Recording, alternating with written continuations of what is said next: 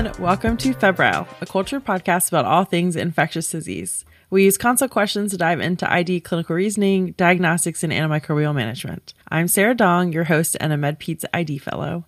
Here on Febrile, we use patient cases and chat with ID discussants to learn more about high yield ID topics. And so I'm excited to continue our breakpoints and febrile collaboration. Last week, if you didn't catch it, you should go back and listen to our febrile digest about phoning a friend featuring Dr. Rachel Britt.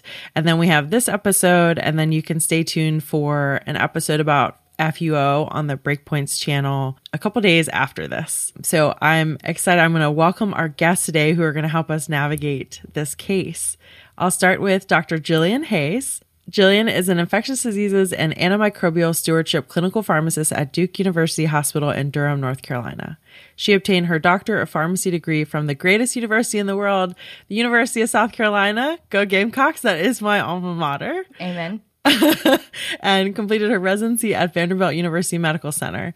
She is an active member of the Society of Infectious Diseases Pharmacists, SIDP, currently serving as the vice chair of the Publications and Podcast Committee. Her interests within ID include antimicrobial stewardship in transitions of care, incorporation of trainees into antimicrobial stewardship, and resident wellness and mentoring. Welcome, Jillian. Sarah, I'm so pumped to be here, especially with a fellow Gamecock. It just does not get better than this. Thanks for having me.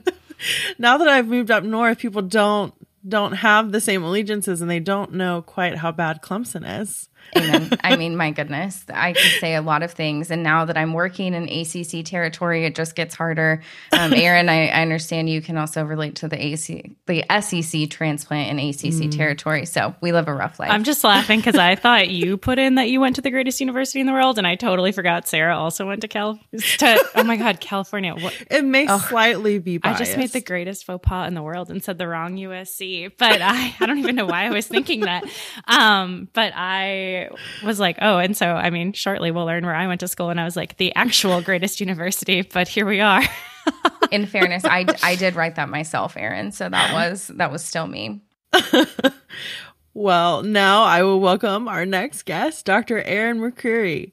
Erin is an infectious diseases pharmacist serving as the Director of Infectious Diseases Improvement and Clinical Research Innovation for UPMC Health System and a clinical assistant professor at the University of Pittsburgh School of Medicine. She obtained her Doctor of Pharmacy degree from the actual greatest university in the world, Auburn University. I'm just reading what I've been given, guys.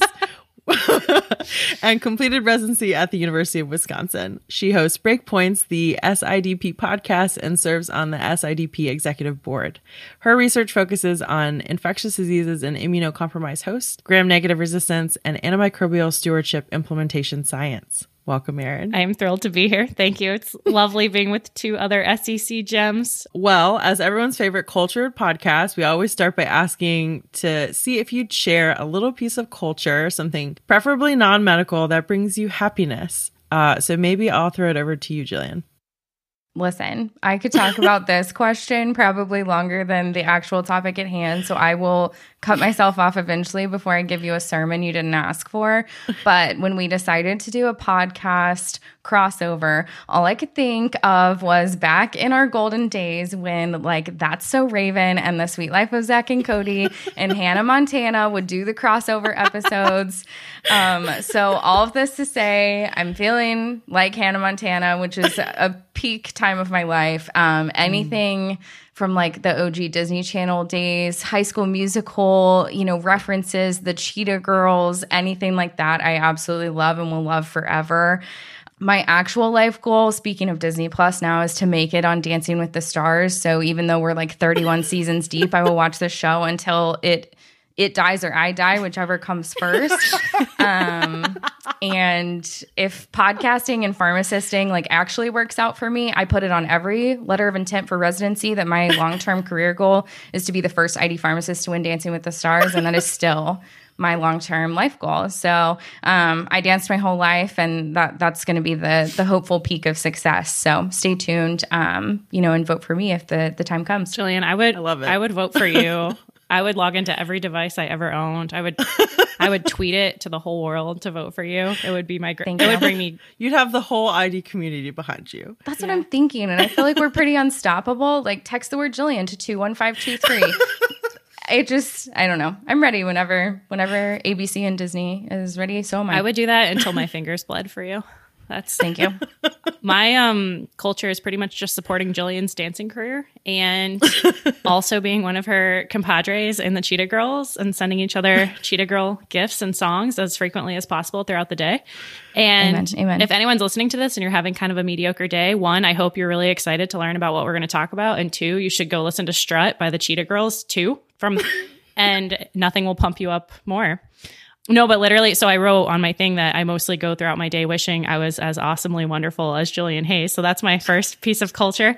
Ugh. Outside of that, I do. I am the proud mother of an 18 month old golden retriever. She's the love of my life. Her name is Nora. I will happily show you 2,000 photos of her if you want to. Um, I feel very lucky that I was able to see her before we started recording. She makes a solid appearance on the pod. She also probably squeaks in the background, so that's what you're hearing. It's not your car. Your car is fine. Your brakes are fine. It is my dog's toy. I guess other fun fact about me, I was born in Thailand, uh, Bangkok, Thailand. That's where my parents started their married life. And so when I think about my culture, it's funny. I'm actually Icelandic uh, by heritage, which is neat. But a lot of my core family culture and a lot of like the art in our houses, our furniture, the way my mom cooks, um, a lot of it has a heavy Thai influence. So it's, I think, kind of funny. You walk in my home and it looks like you're in Bangkok. So that's pretty neat. And then I guess other than that, I love being on the water, preferably a lake or the sea more so than the ocean. But I am happy anytime I'm in sunshine and water, which does not bode quite well for the fact that I live in Pittsburgh and we're entering the season of sadness. Um, so if anyone wants to, I might just like drive down to Jillian's. You know, she gets sun a lot longer than I do here, but Oh, I love all those. Well, there's a reason that I don't usually share a culture thing because I would also dominate the podcast and just talk about the things that I like. So I try to hold back an interest of the listeners. um, but we have several consult questions for you, and I've tried to simulate uh, the types of things that happen when you're an ID fellow on service. And I usually have a long list of things I want to learn about or ask my ID pharmacist friend. So that's kind of how I built this today. But our sort of tilt to the case and, and the goal here is to talk about antifungals. And we really hope that this uh, people who are listening to this will also listen to the most recent Breakpoints episode, right? That was released right before this. Yep. I think marries together very well. And so we're excited to have some synergy there. So I will jump in and tell you a little bit about this um, this patient. We have a 60 year old male who had a history of a renal transplant and was admitted to the hospital with give or take three or four weeks of worsening fevers, productive cough, and intermittent chest pain. He received a live related donor kidney from a family member for chronic glomerulonephritis about 10 years ago and has had stable graft function until recently. His immunosuppression is meant to be cyclosporin, mycophenolate, and prednisolone. Uh, he does occasionally miss medications or transplant appointments, but otherwise hasn't had any big uh, life changes. And so his initial labs show us that he has some elevated BUN and creatinine, a mild uh, elevated AST ALT, so both of those are in the hundreds. And then he has some initial imaging done in the ED and sort of as he comes into the hospital. So we have a renal ultrasound and Dopplers that show a normal allograft. He has a normal transthoracic echo, and his chest x ray shows some mixed ground glass and airspace opacities, maybe some nodules. We have some micro that's all cooking in the lab at this point, so urine, blood, and sputum cultures. And the patient, unfortunately, is, is not doing well and has a pretty acute decline after he comes into the hospital. And so ends up being transferred to the ICU where he's emergently intubated. And now he's requiring three vasopressors. He actually, due to uh, renal dysfunction, I know I didn't give a creatinine earlier, is now requiring dialysis continuously. And then um, he is put on some empiric antibiotics. So you can pretend whatever you want. I'm just going to say Vanc, Cefepime, Metronidazole because that's the usual uh, combo that we have here. But because the patient is is very ill and we don't really have a clear reason why, the ICU team has approached us about starting micafungin at this time for empiric antifungal coverage given his critical illness. So we as the ID team say, okay, that seems reasonable, uh, but we're wondering about how to select the best dose.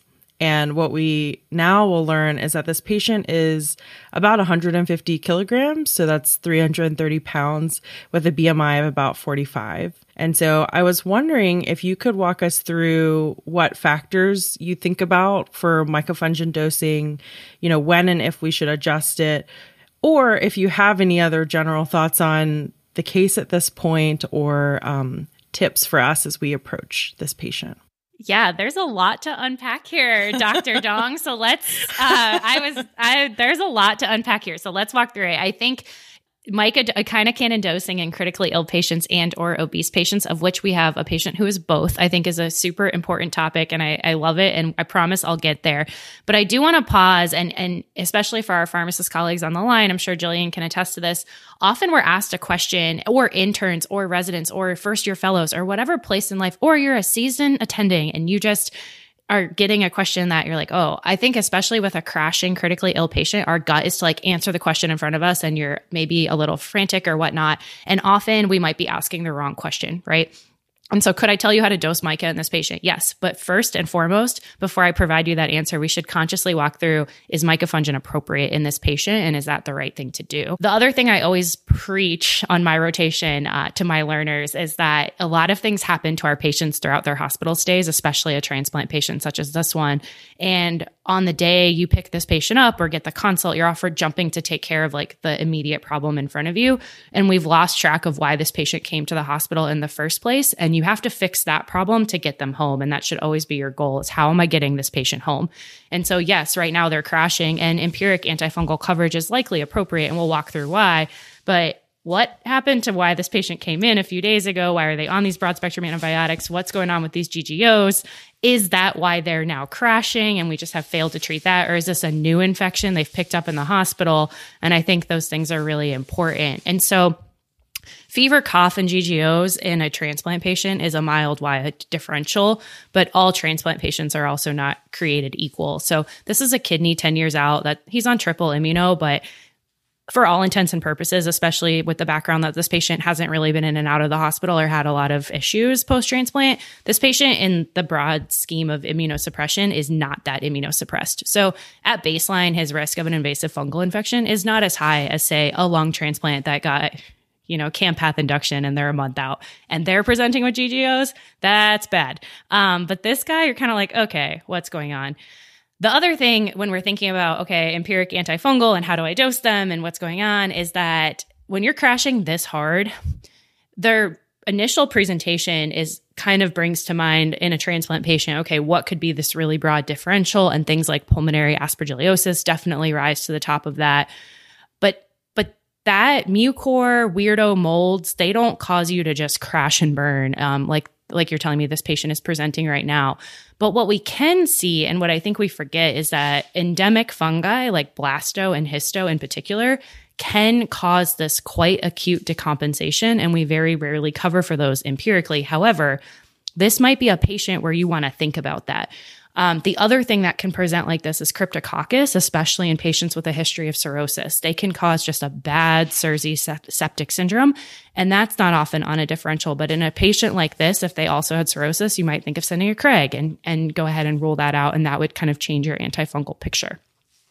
But more than likely, what this is is a kind of a classic candidemia. The patient has risk factors of broad spectrum antibiotic exposure, ICU lines, what have you, and this acute decompensation. So, yes, starting in echinocandin empirically for candidemia tracks, and that is reasonable. And we don't really need to be thinking quite about all those other crazy fungus at this point in time, but it should be in the back of the back of our minds. Um, okay, so let's talk about how to dose echinocandin. Sorry, I had to kind of go through that background, but no, that's perfect. I, I kind of can't because not all transplants are created equal, right? And that's just in the transplant ID space. That's a very important thing to think about. Not all immunosuppressed patients are the same. And we will talk about that, Sarah, a lot in our Fever of Unknown Origin episode, which is coming out on mm-hmm. Breakpoint soon, which I'm you're just brilliant. And I'm really excited for everyone to hear you talk about this from a different perspective. But it kind of can. It's beautiful, lovely, wonderful drugs. They are so safe. They are so well tolerated. They are so preciously wonderful. They are so effective. And and they have as most things, they have a very nice drug exposure to efficacy relationship. So as we give the patient X amount of drug and you hit a certain concentration, we see more cytal kill of different organisms in experiments and that usually pans out clinically, but we'll talk about when that doesn't pan out. And so, but what we we know for sure from a pharmacokinetic pharmacodynamic standpoint is that there is a drug exposure efficacy relationship with echinocandins. And in looking at some preclinical data and some model data, it seems that the PKPD parameter that drives efficacy for echinocandins is either a Cmax to MIC ratio or an AUC to MIC ratio. And once upon a time, a very, very wise pharmacist who's exceptionally skilled in pharmacokinetics and pharmacodynamics told me that every drug other than beta lactams are AUC drugs and that we twist ourselves into circles too much trying to stress about is it Cmax or whatever. And he's like, beta lactams are time over MIC and everything else is just the exposure, which is AUC to MIC and like have a nice day, which is not wrong. And it's, it's helpful when you start to think about these kinds of things. So we want to make sure we're getting an appropriate total exposure in a critically ill obese patient. We do dose echinocandins once a day. And so if I'm giving that once a day dose, do I have enough drug in this patient for this 24 hours to ensure that I'm hitting my target? Couple things to think about here.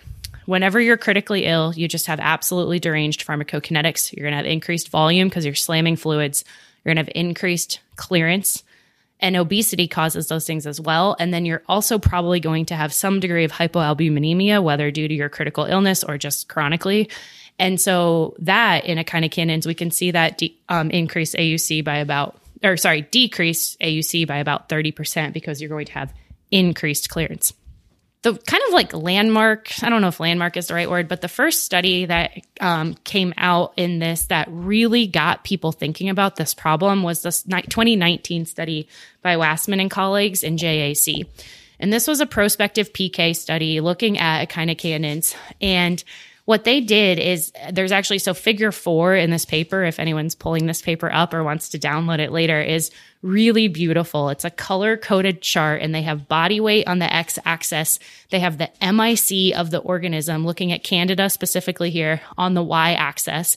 And they show you the doses that you would need to achieve certain MICs.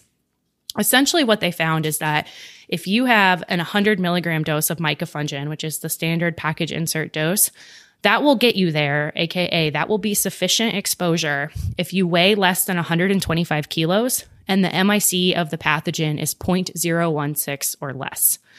If you get over 125 kilos and or your MIC rises, you need 200 milligrams, if not 300 milligrams. And they go so far as to say that if you're morbidly obese, so we're looking at, you know, 150 kilos and your MIC is higher than 0.064, then you should consider an alternative therapy because it's unlikely that you'll achieve adequate exposures. So this was this is a really nice study. It's not the first study that was ever done in this space, but it's the most recent and probably the most well done and they have this really beautiful algorithm to put this into perspective for people. This caused a lot of centers and ICUs to come up with new dosing algorithms and suggestions for obesity, but I would say across the board and I did kind of check a pulse on some colleagues in this space before this podcast, to make sure I wasn't crazy. Because I would say at UPMC, is this something we routinely do? If you have an 150 kilo patient, do we give more mica? No.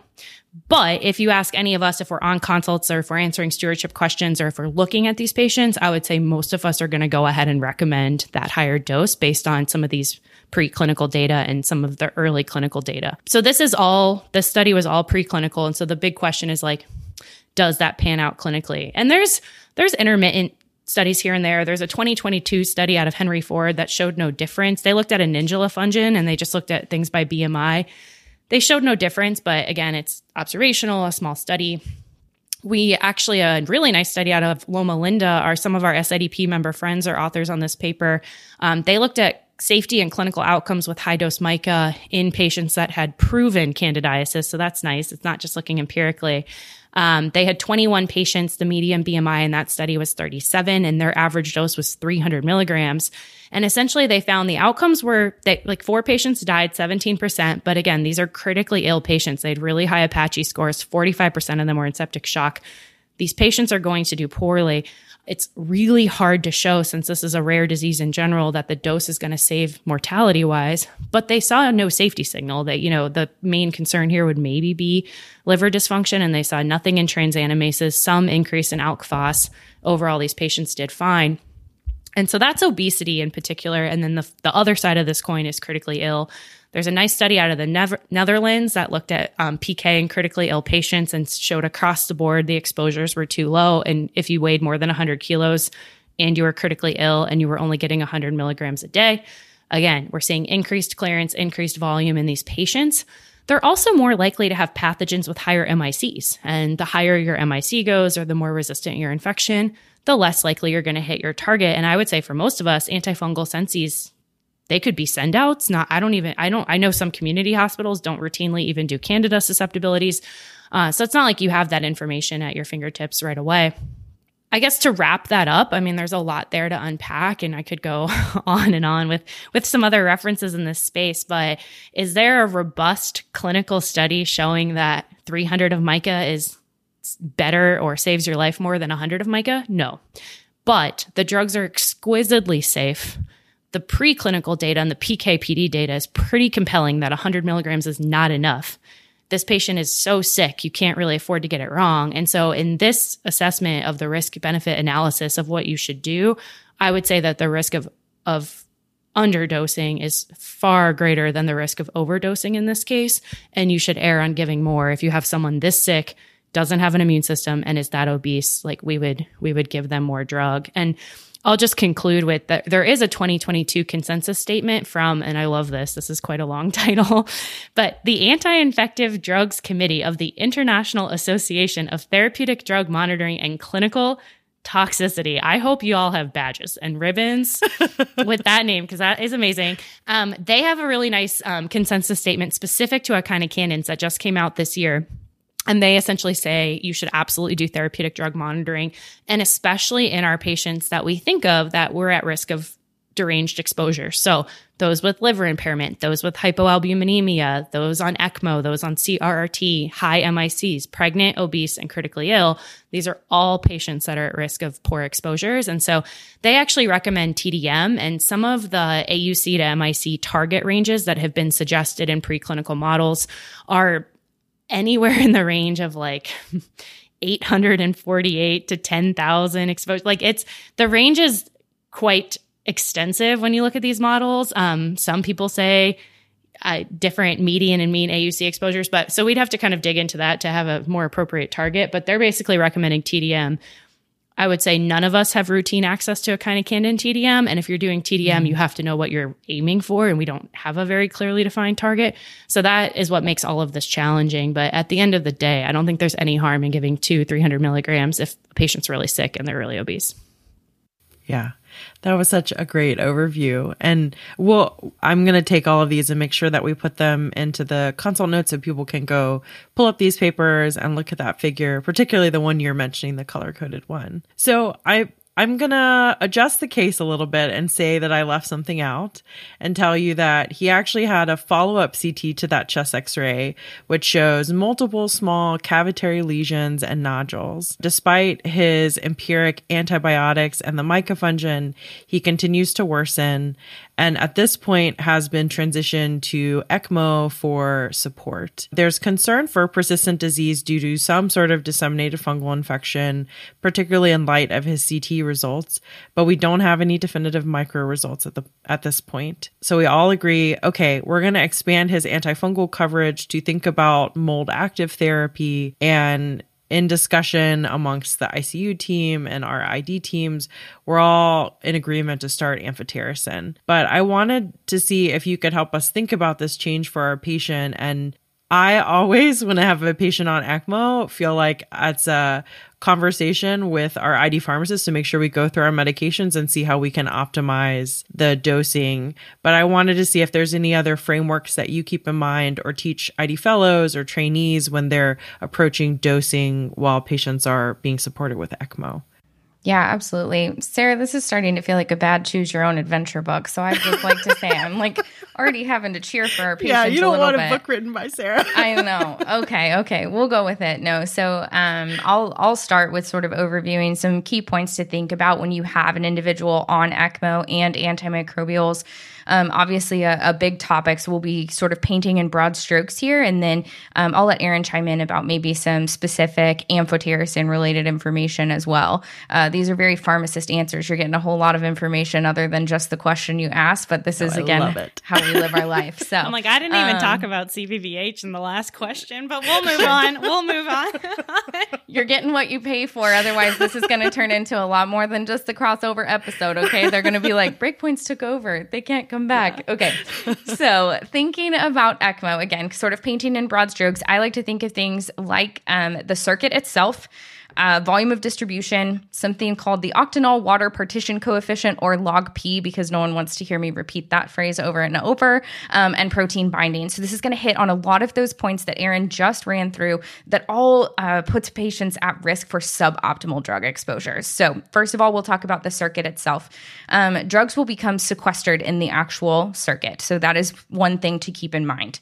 Uh, they bind to the tubing, the oxygenator, um, and you're losing drugs. So, that's going to decrease your serum concentrations drugs with higher protein binding often see more sequestration. Um, so we're already starting to think, okay, do we need to increase the dose? We've talked a little bit about that with micafungin, but that's kind of where we're going to be heading. Secondly, volume of distribution. Again, as Erin mentioned, these folks are typically getting a ton of fluid resuscitation. So that's going to be something even independent of ECMO that's also going to increase their volume of distribution. Next, you're going to have some endothelial activation secondary to the actual support. So you may have capillaries that are also leaking. So we're like on a runaway train here with the volume of distribution sort of increasing uh, one thing after another. If you're adding circuit volume to support the patient's preload, again, more volume of distribution. Um, and so then thinking again about log P, higher positive values of this particular coefficient indicates an increased lipophilicity, um, which means that a drug will have greater propensity for increased sequestration again in the circuit. So we're losing more drug to that circuit. Um, and then you add in things like the fact that maybe their liver is not um, functioning the way that it used to. They might be also supported on some sort of renal replacement therapy. And those types of things are going to muddy the picture a little bit because I've said, okay, we're losing a lot of drug, we're at risk for suboptimal exposure, but maybe some of our clearing organs are not functioning as well as they were before. Um, so, all of this to say, it's very complex. Uh, I definitely recommend, uh, absolutely, as you mentioned, phoning a pharmacist friend. So these are the types of cases that we 100% want to be involved in. We are also trying to figure out okay, how the heck do we balance all of these factors that we just mentioned? And again, that's by no means a, a complete list of all the things that we would consider. Um, so I'll also shout out uh, not only ID pharmacists here, but our critical care colleagues and cardiology colleagues. Um, I not jokingly say anytime I see a pharmacist who regularly practices in a unit with ECMO, like I should probably take their rotation maybe like once a year just to get a refresher. Um, and so those folks are exceptional resources. So generally speaking, we are nervous about suboptimal exposure. We will balance that with the fact that maybe some of the organs that are helping us clear are not um, at their peak. So, uh, Erin, I'll, I'll toss it to you now to talk a little bit about amphotericin specifically. I'm smiling because my CTICU pharmacist is on my speed dial. He also has a golden retriever. So good people all around, phenomenally brilliant people. Um, no, Jillian is 100% spot on correct. And so, in thinking about what she just explained, talking about the two antifungals we were discussing, if we kept this patient on MICA and they go on ECMO, do we change the dose? That data is conflicting and there's honestly not as as much as we're going to talk about with amphotericin. Um, there's some ex vivo studies that have said there's a high extraction of micafungin or other echinocandins from the ecmo circuit which would mean i would increase the dose in that in that setting but there's others saying there's no clinically significant impact on any pk and so i will say ecmo alone i don't usually think to change the dose of an echinocandin however that patient is usually obese and critically ill in my world so they're probably already on a higher dose. So that is what it is. And then amphotericin, this is interesting. So, the first publication that came out showing that liposomal amphotericin, which I would say uh, in, would is most of our preferred amphotericin product. You know, some centers may still be using other products preferred, but I would say most of us are using liposomal amphotericin daily dosing as our preferred amphotericin at this point. And uh, this was a 2019 publication in the American Journal of Health System Pharmacy by Brannick and colleagues. And they said that they noticed an interference with a patient that had blasto went on ECMO. They actually did trough monitoring, and the trough level was extremely low. And they ended up increasing the amphotericin dose. And they said it's our belief that there's a, a possibility that liposomal is getting significantly sequestered by the circuit. And perhaps we should be considering the use of amphotericin deoxycholate in these patients, which is not lipophilic, um, but we traditionally don't use it because it causes such significant renal toxicity. And so that was really interesting. Then, following that, Erin Barreto, who's a phenomenal pharmacist at Mayo, her colleagues published a paper um, about this as well in 2020 in pharmacotherapy about this altered PK and the dosing of uh, liposomal amphotericin and interesting isavuconazole. And I know we're going to talk about the azoles later. And they suggested that up to a twofold increase in standard dosing may be necessary. So if you're given, you know, five mg per kg for empiric fungal unknown origin, we're talking about going to 10 mg per kg, which is a lot. And then there are some real world evidence of people switching. The first case report, to my knowledge, that I've seen of someone actually putting a change, either an increased dose of liposomal or changing to deoxycholate in clinical practice, was a publication uh, titled Radical Treatment for Blastomycosis Following Unsuccessful Liposomal Amphotericin. So they actually increased the dose and then eventually switched to the, to the deoxycholate. So all that to summarize, at my center, when patients go on ECMO, if they require amphotericin, we do switch to the deoxycholate product. Well, unfortunately, your choose your own adventure is not going your way, and it turns out Tra- we tracks for the life of a clinical pharmacist. yeah. um, uh, that's called that's called Tuesday. Yeah. Okay, yeah. It's called my day today. So. well, it turns out you get we find out that oh we have an ampho deoxycholate shortage. And as if you were not busy enough, I wanted to see what is now added onto your plate when this or any sort of antimicrobial shortage pops up, fluid shortage that impacts antimicrobials. I would love to hear a little bit of behind the scenes about, you know, what happens. Cause I, I'd say that sometimes as a trainee, you may or may not really know outside of sort of the notification that that's happening. Sure. Um, when you said what is going, that sets the tone, right? Uh, when you when you said we want to know what's going on behind the scenes, two gifs, gifs, however you prefer to say it, popped into my head. One is the the Muppet kind of running frantically at the camera. It's like a lot of that at mm, first, mm, yes. and then it's the little girl who is hanging onto the carousel and just being dragged across one. the floor. It's kind of like alternating between that. No, um, all all jokes aside, uh, shortages are inevitable. I think we've um, we've all certainly learned that. Yes and amen over the past couple of years. Some of us are like having physical trauma responses, but hang with me. To quote the wise philosopher Erin McCreary, who tweeted this on June 13th, 2018. You're welcome. Jillian, what? There's a, there's a search feature. I can Google your tweets, which is actually super helpful. You tweet so much stinking don't, awesome stuff. I do that all the time. Don't pharmacy and tweet people. People will it will haunt you five years later. The silver lining to every good shortage is research and stewardship. I oh, mean, that is a picturesque is quote. Does, yeah, no, it's that does sound like me. Yeah, but. it's calm. I can hear your voice in my head. Never waste that, a good shortage. so, yeah, yes. Um, and truly, creativity is kind of an underrated skill in in pr- the practice of medicine. And so sometimes mm-hmm. when we are forced to have ingenuity bred into our day, I think it's a, a happy accident, as Bob Ross would say. Um, so we've had a lot of experience with this. And when a shortage is identified, the American Society of Health System Pharmacists actually has a cool graphic about shortages. If that can be a thing, you're welcome. We'll link that as well for y'all. Um, and there's sort of two tracks that are running simultaneously. And on the diagram, they function, you know, side by side. But I more so like to think that they're like intertwined and then separate a little bit and then definitely intertwined again. So you have the operational side of things um, where you're validating the details of the shortage, right? Like, how long is this going to be out of stock? Do we have an alternative distributor that we can order some sort of supply from or something similar? Can we compound this ourselves? Is there some sort of workaround where we can get creative and actually, you know, make this in house? Um, a lot of the times, the answers to those kind of easier questions is no, uh, which is where the the fun begins, dare I say. Um, and so once we kind of have some of those logistics, um, uh, we get information about those logistics. That's where we can start assessing clinically. Okay, who is using this or has been using this medication? Um, does this patient population need to be using this medication? Is usually a question that we get to spend a lot of time um, debating. And so sometimes shortages can be an impetus to reflect on um, hey, we've been doing this thing. Uh, why do we need to keep doing it? Um, and sometimes that that's the the fix right is actually fixing some sort of clinical um, practice that we don't need.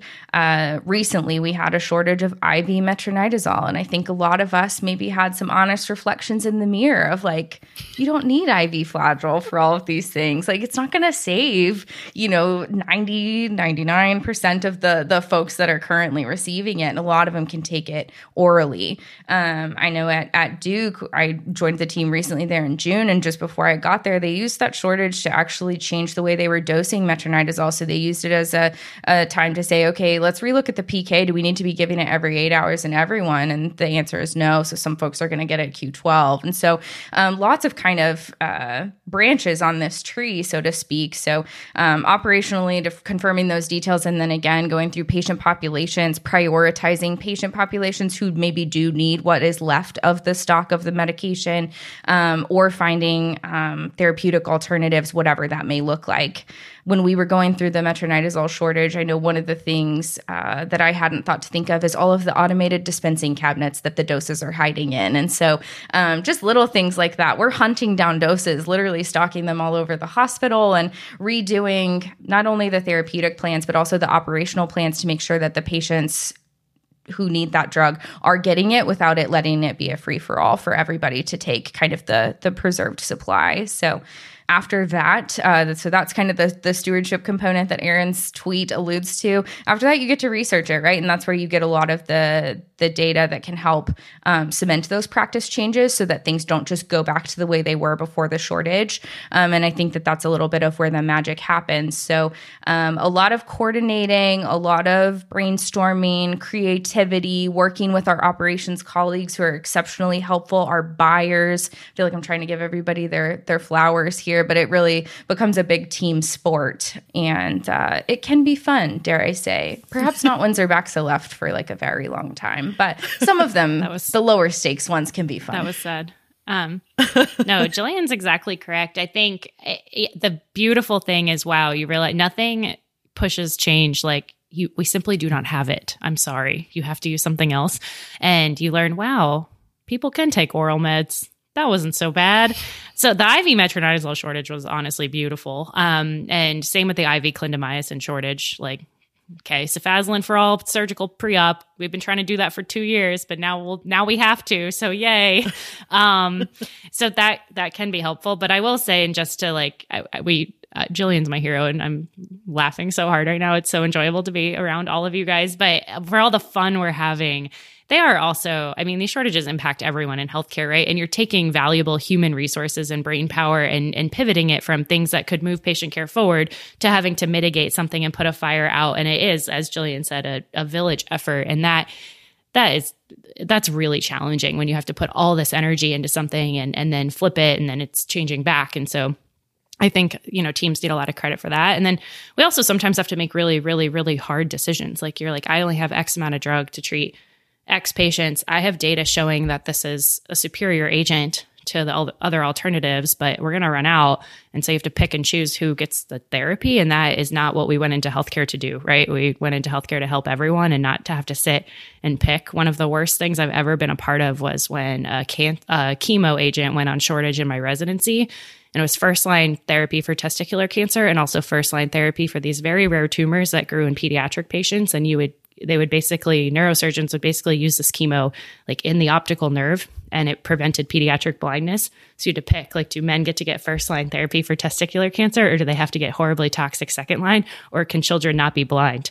And that is like not what anyone ever wanted to make that decision. And so i mean shortages are terrible in in that regard. And so it's something you know we should advocate pretty fiercely for in that those are things we should try to prevent if at all possible.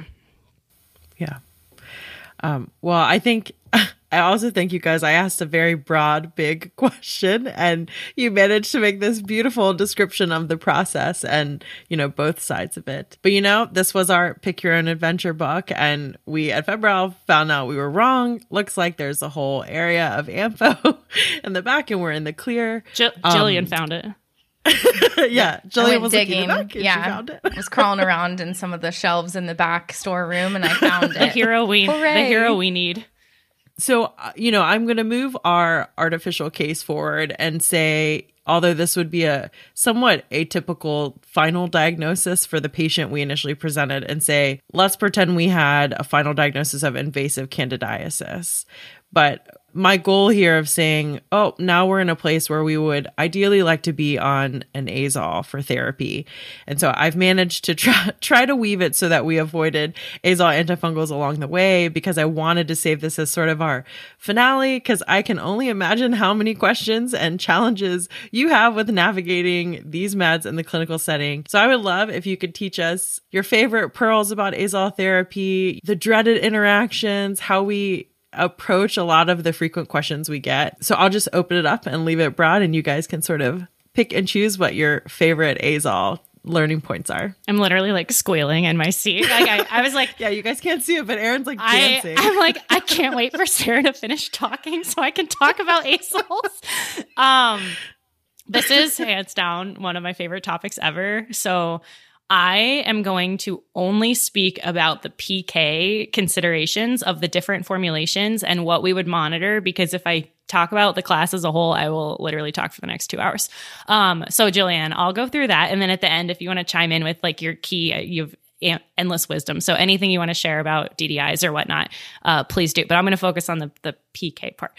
Um, okay. So literally this is my favorite topic. And when I have my pharmacy residents and students on rotation, I'm like, if you want to earn your stripes as a pharmacist and just build street cred quickly, know the difference between solutions and tablets and that is your prime. And it kind of is. So azoles are a really pharmacokinetically interesting class and pharmacists just nerd out over these. So let's go in order.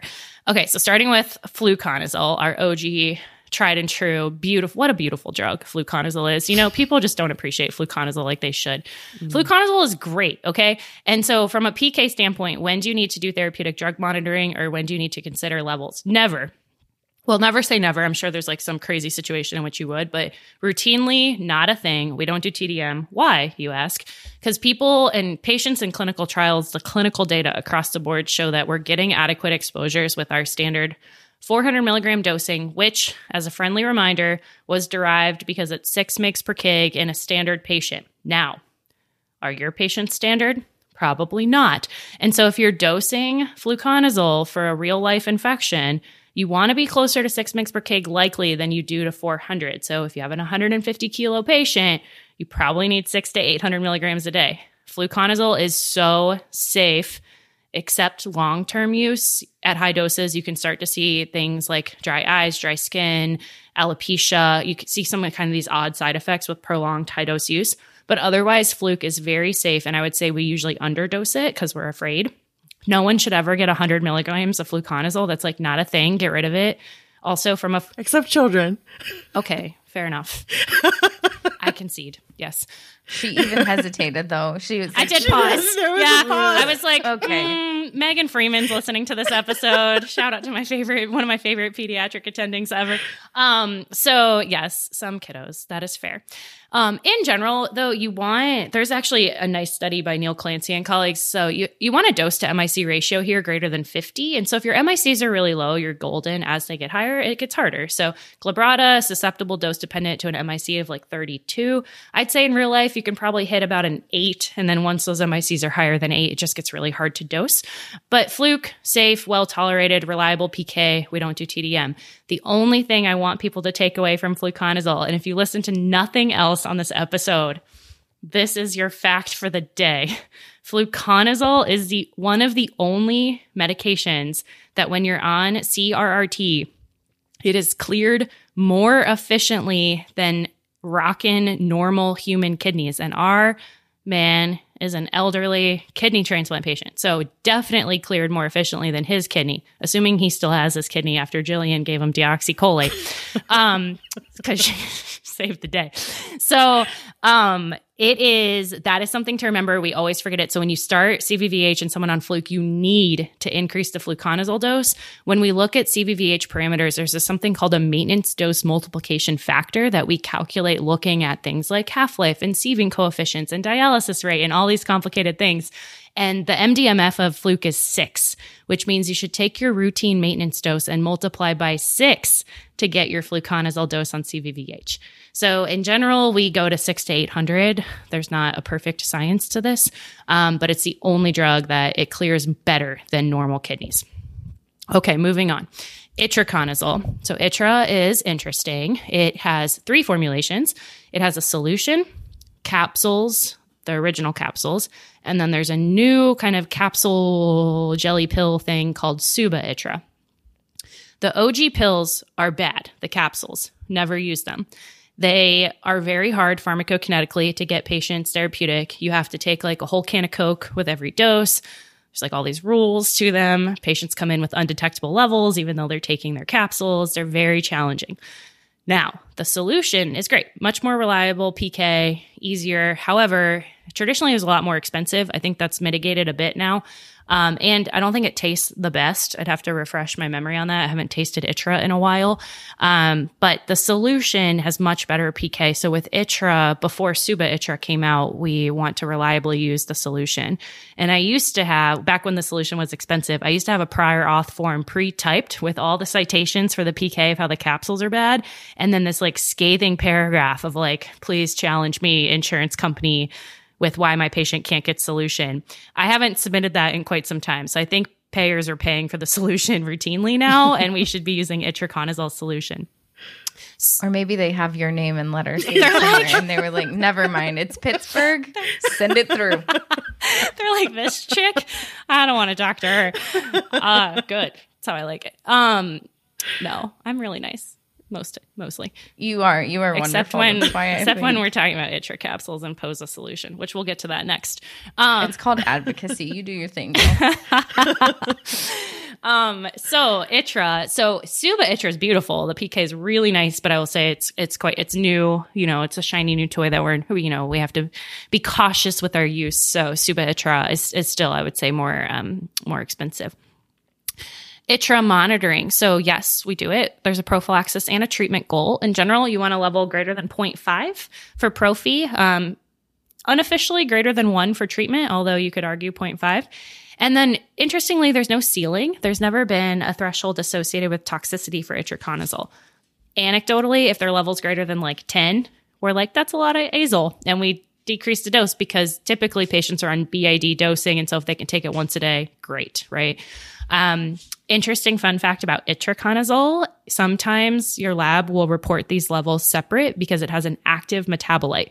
And so, if you get two results back on your form, especially if you send it out, you might see itraconazole is uh, 0.9 and your itraconazole OH or hydroxy itraconazole is like 0.3. And you're like, oh no, I don't know. I want a greater than one. Well, that is in fact a 1.2. So you would add those two levels together. Some labs, like at Pittsburgh, we're very fortunate to have in-house azole TDM, and so we report them. We combine them before the clinician sees the result, so you only see that one level. But if you're getting two, you have to add them together. Itra has a super long half life. So technically, you should wait 10 to 14 days to do therapeutic drug monitoring to get to steady state. I will tell you if a patient has histo and you're trying to cure them, no one wants to wait two weeks. They feel uncomfy. So we usually check a level between five and seven days, but note that it does have that incredibly long half life. So your peaks and your troughs are going to be about the same because your steady state concentrations are about equal. Okay, voriconazole, the next one. So voriconazole is a very interesting drug. Michaelis Menten kinetics, if anyone remembers that from undergrad. No, only me. Okay. Only one excited about that. So uh, essentially what vor- Woohoo. Thank you, Jillian. so voriconazole is uh, we have no idea how to dose it. I'll just, you know, I'll just say that right now. We give six mgs per kg times two, and then we go to four mgs per kg daily Again, in a standard patient, 70 to 80 kilos, that's going to be 200 milligrams twice a day. If you have a very obese patient? They probably need more. And so, in general, if patients weigh more than 80 kilos, I go ahead and start them at 300 BID instead of 200 BID because we're looking more for mg per kg. And then we check levels. So, Vori, shorter half life than ITRA. So, check a trough in five to seven days.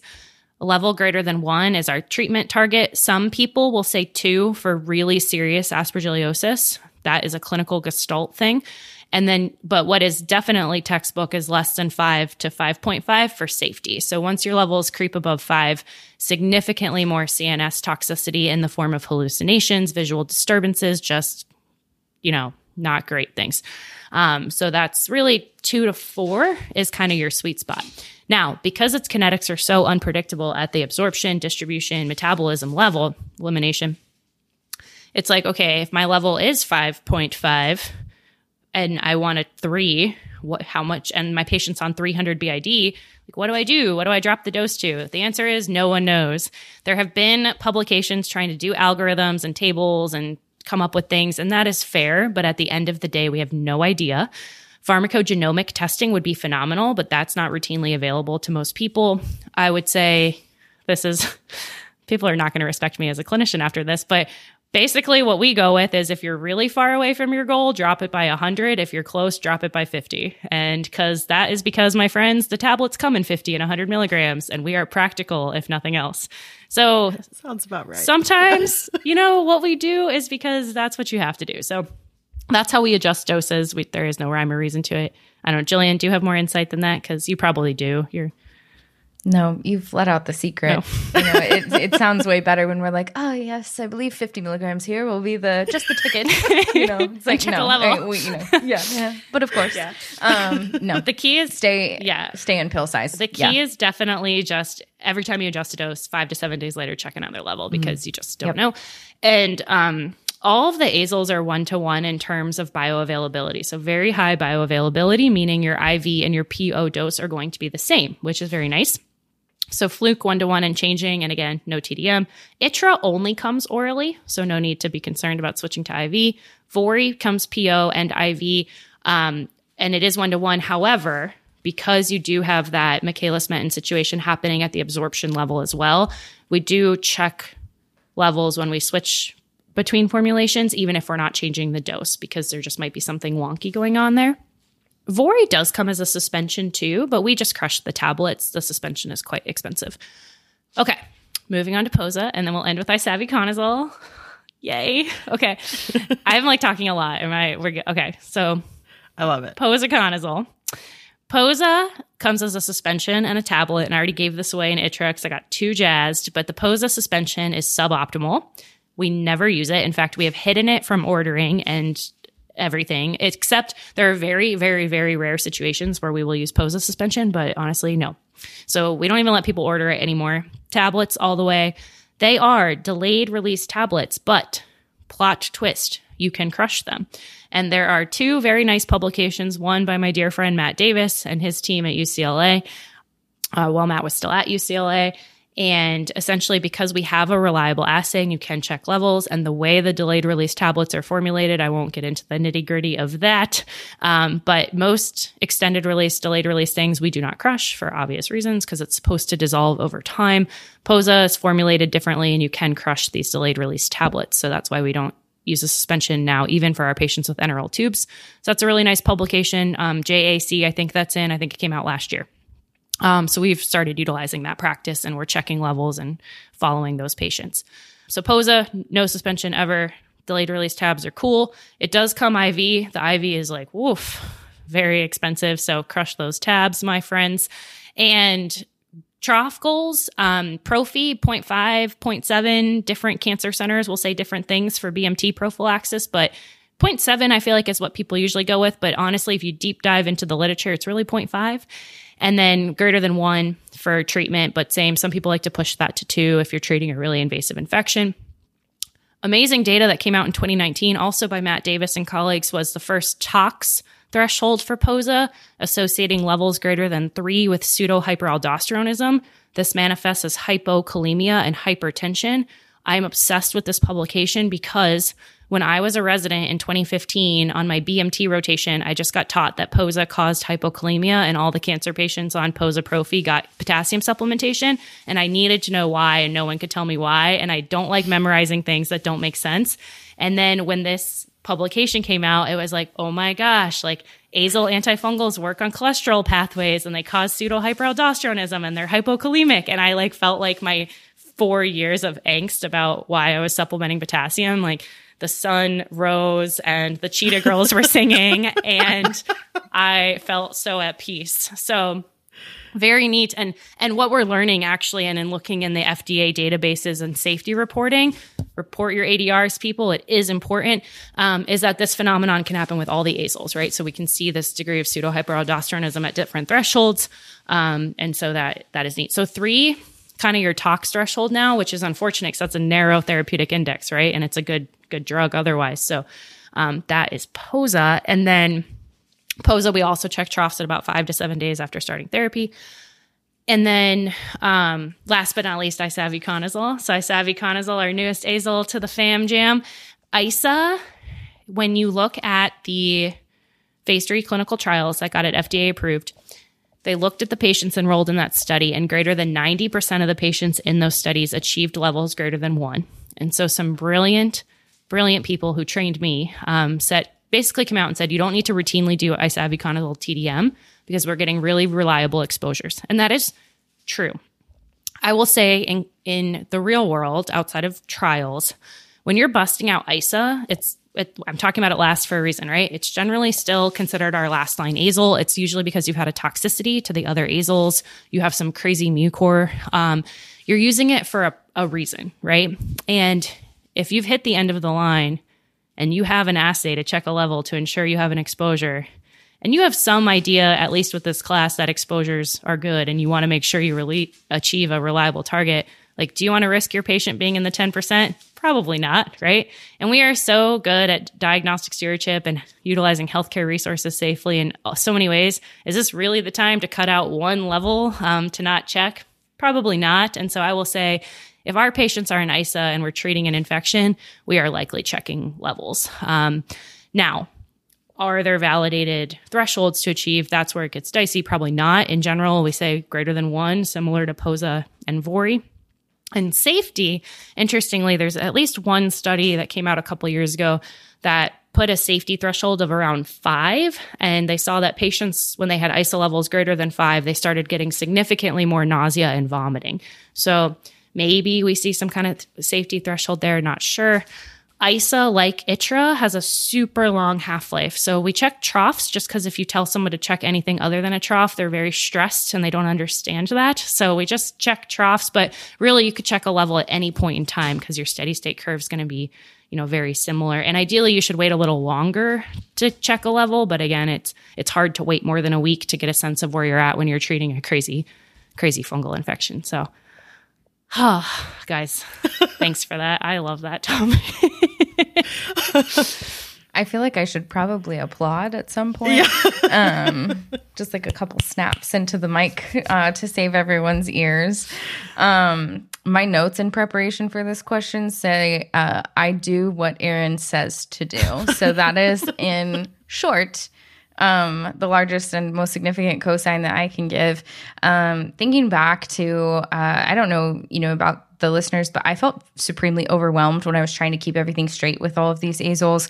Um, I still sometimes feel that way, right? And this is what we do for a living. Um, and so Erin presented them in a certain order, and I think it is easiest if you learn them in that order for a lot of reasons. Um, it's the order that they they came to us, and it is also, um, I think, when you learn it, fluconazole, itraconazole, Vori, Posa, Isavu, it helps um, create trends. And so anywhere that I could put like patterns into it was really helpful. Um, and this is also the way that my RPD finally explained it. And I was like, okay, I think I like half understand what is kind of going on. Um, some other key things uh, that come up, thinking of common questions, uh, things like penetration into the urine, penetration into the CNS. If we're thinking about urine, we're thinking really about fluconazole out of this class being our, our um, agent there. And then in terms of CNS penetration, thinking about fluconazole and Vori really as the primary two with good CNS penetration. Um, I think those are some of the the more common questions. And then I always also thought of voriconazole in the middle making a lot of sense uh, because an upside down V looks like a mountain, and voriconazole has a mountain of problems that can happen. And so it's kind of like, you know, fluke is well tolerated. Itra has some more things to think about. Vori's like, okay, we need to think about lots of things, and the dosing's kind of made up, as Erin said. So it's like, okay, that one was always like very nerve wracking. Posaconazole getting a little bit more friendly, and then by the time we get to isavuconazole, it's like, ah, okay, this one's pretty well tolerated again. So thinking of them like a pyramid was another silly thing that helped me. um, Erin just like spewed wonderful data for many minutes, and I'm like, maybe you can think of this like a mountain. Um, but anytime uh, that I could help simplify this, that was helpful. Um, and then one of the publications that I make everybody read is uh, Erin's publication about being able to open and sprinkle the isavuconazole capsules. I think that's really stinking helpful. I totally Um, forgot about that. Thank you. you should you should remember. I will promote it for you. I also make everyone read your 10 myths of cellulitis paper, but that's not what we're talking about right now. Um, Oh my god, I totally forgot you can open the isavuconazole capsules. Yes. you can and you should. Yeah. So for folks, um, you don't need to be giving IV to people. You can can safely open those capsules. So citation, Erin.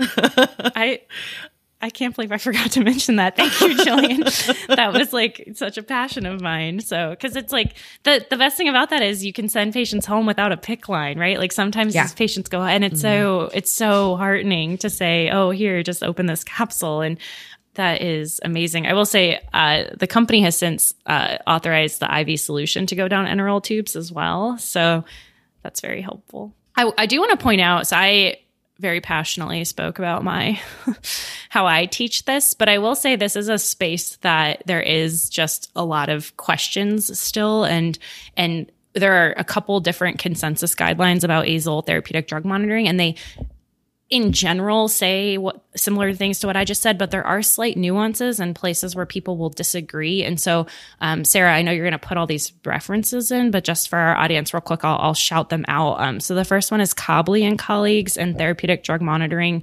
2022. It's like a trends and updates paper. There are consensus guidelines from 2021 by Chau and colleagues, um, and that is in I think the Internal Medicine Journal. And then there is um, Ashok and colleagues 2022. There's a review on azole TDM. Um, and then I'll say from the SIDP standpoint, we're actually working on kind of a, a consensus paper that we hope to get out by the end of the year, summarizing where these guidelines agree and disagree. So it, it's by no means this like totally black and white situation, but I do think clinicians should have a general awareness of of these ranges and of you know never use POSA suspension, never use the original ITRA capsules, and increase the fluke dose and CVVH. I'm out. And fluke is safe. That's the other thing. People fear fluke all the time, and it makes me upset, like on its behalf. I like to think of these antimicrobials as people, and I feel like fluke's feelings are hurt.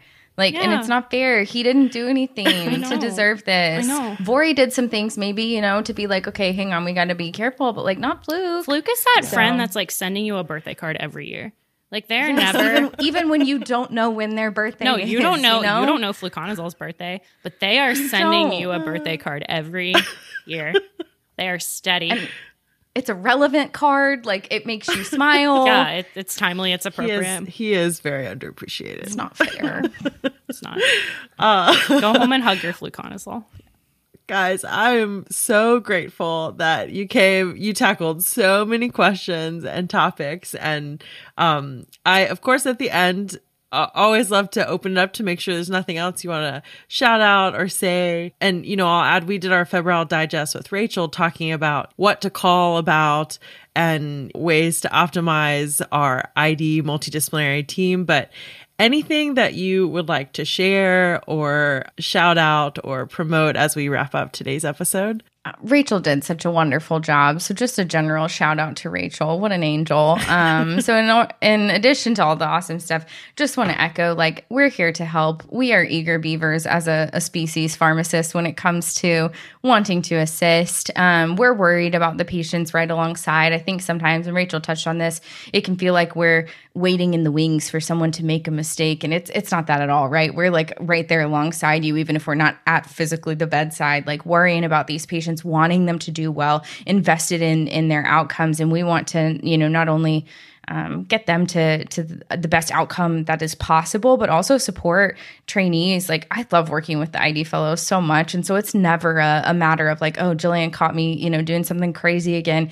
Um, we just want you guys to be successful and share all the fun facts that we have stored in our brains. And you saw the the visible excitement that Erin had literally stored up in her body when you just let her talk about azoles like we have that for every topic and we just want to share. So reach out. Or here.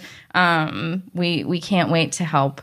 I just co-sign that Rachel is an angel, and yes, that I think that's our biggest, uh, you know, we're we just want to do the best thing for the patient as well and, and help in any capacity that we can and and really talk about this gray space of the unknown of hey you know here's what i would do with the dose based on what i've read and based on my experiences but i'm going to be really honest with you that i'm looking at you know a 21 patient observational study and some mouse models. So let's have a real discussion about what the best thing we can do is. And i think that is you know the best thing we can always do is just be a, a little humility and vulnerability in in in in what we have. And i think in the infectious diseases space in particular that's often what we're working with. And there's no shame in that game and being like there really are not a lot of data here. Um, and having a collaborative discussion is is the best thing to do in that scenario. And we learn a lot from each other and from putting pieces together. So, and I couldn't agree with Jillian more. I mean, when I was a resident, I sat in the ID fellows office all the time. And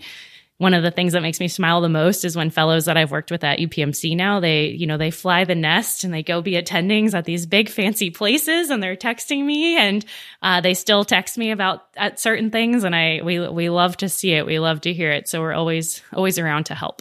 Well, I love this so much. Thank you guys for coming to the show. And we're going to plug again to please check out. So for febrile, we have last week's episode, our febrile digest with Rachel. And then on breakpoints, make sure you guys listen along with us to the antifungal episode. Yeah, it just came out September 23rd on breakpoints. And Sarah, you're not giving yourself enough credit. So Sarah is going to be featured on Breakpoints on October 14th with Dr. Gadi Hadar talking about fever of unknown origins. We were thrilled Which to I have love. Sarah. yes, it's a wonderful conversation. So I hope you can all tune into that episode. It's really fantastic. And then hopefully we'll see everyone at ID Week. Come say hello. As always, you can find our consult notes on our website, febrilepodcast.com. I'm going to put tons of references from things we talked about today. On the website, we keep our infographics. So I'm going to do my my best to try and get us some antifungal ones that can go along with these episodes. And of course, if you want to go check out our merch store, you can find that on the website as well. So thanks for listening. Stay safe, and I'll see you next time.